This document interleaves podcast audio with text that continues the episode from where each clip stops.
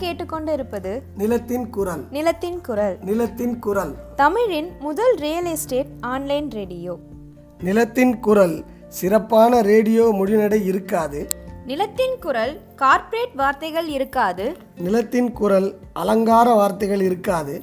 ஒரு வார்த்தையில் சொல்ல வேண்டும் என்றால் நிலத்தின் குரல் பர்ஃபெக்ட்லி இம்பர்ஃபெக்ட் நிலச்சிக்கல்களில் அவதிப்படுவோரை மீட்டெடுக்கும் தோழர் வெற்றிகரமான ரியல் எஸ்டேட் முதலீட்டாளர்களுக்கு வழிகாட்டி. பதினாறு ஆண்டுகால ரியல் எஸ்டேட் ஏஜெண்ட் தமிழகம் முழுவதும் சுற்றி வந்து கொண்டிருக்கும் களப்பணியாளர். அனைத்து பிரிவினருக்கும் நிலங்களின் பயன்கள் போய் சேர வேண்டும் என்ற பரஞ்சோதி பாண்டியனின் லட்சிய பயணத்தில் உறுதுணையாக இருக்கும் நான் அதிர்ஷ்டலக்ஷ்மி. வணக்கம். நீங்கள் கேட்டுக்கொண்டிருப்பது நிறத்தின் குரல். நான் அதிர்ஷ்டலக்ஷ்மி பேசிக்கிட்டு இருக்கேன். இன்றைக்கி நம்ம பார்க்க போகிற டாபிக் என்னென்னா மைனர் சொத்து பற்றியும் கார்டியன் நிலைமை பற்றியும் இருபத்தி நாலு உண்மைகள் தெரிஞ்சுக்க போகிறோம் நம்ம இந்தியாவில் வந்து பார்த்திங்கன்னா பதினெட்டு வயசு முழுமை அடைஞ்சவங்களை வந்துட்டு மேஜர்னோ அதுக்கு கீழே இருக்கிறவங்க எல்லாரையுமே வந்துட்டு மைனர்னோ சொல்லுவாங்க. சொத்து வாங்குவது அல்லது விற்பது இல்லாட்டா அக்ரிமெண்ட் போட்டுக்கிறது அப்புறம் கோர்ட்டில் வழக்கு போடுவது இது போன்ற விஷயங்களுக்கு வந்துட்டு கட்டாயமாக பதினெட்டு வயசு ஆகி இருக்கணும் அப்படின்றாங்க.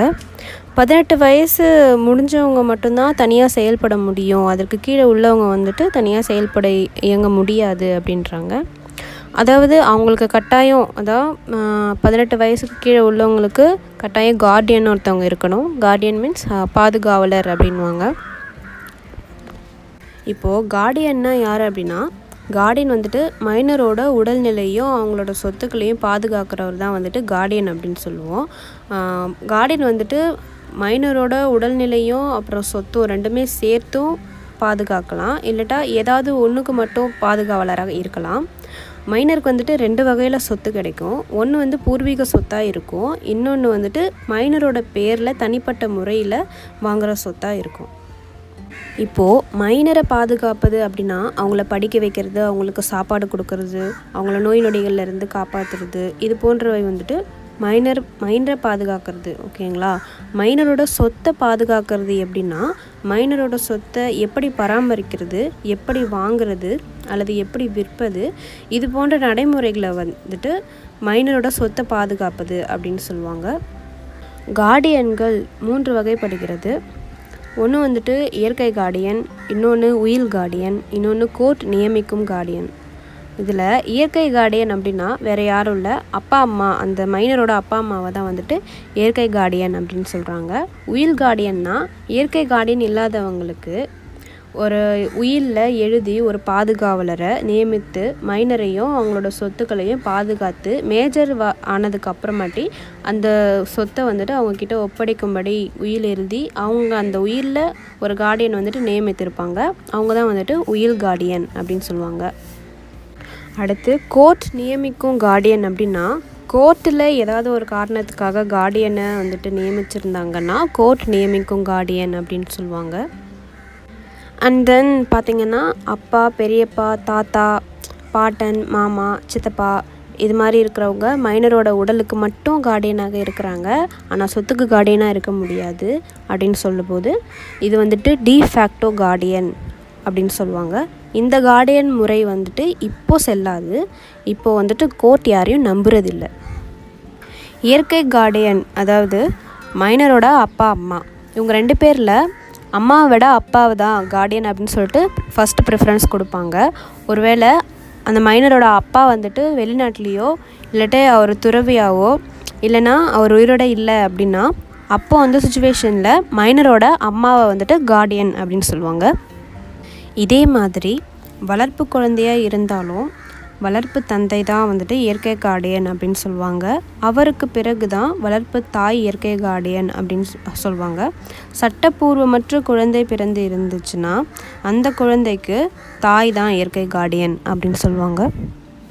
இன்னொரு விஷயம் பாருங்கள் மைனரோட தனிப்பட்ட சொத்தை இயற்கை கார்டியன் என்பவர் அதாவது அவங்களோட தந்தை தந்தையே ஆனாலும் அவங்க அவங்களோட தனிப்பட்ட சொத்தை வந்துட்டு விற்கவோ அடமானம் வைக்கவோ அல்லது அஞ்சு வருஷத்துக்கு மேலே நீண்ட கால லீஸுக்கு விடவோ முடியாது. மைனரோட சொத்தை சட்ட கட்டுப்பாட்டுக்கு மீறி விற்றா விற்றுட்டாங்க அப்படின்னா மைனர் நினச்சா அதை ரத்து செய்யலாம்.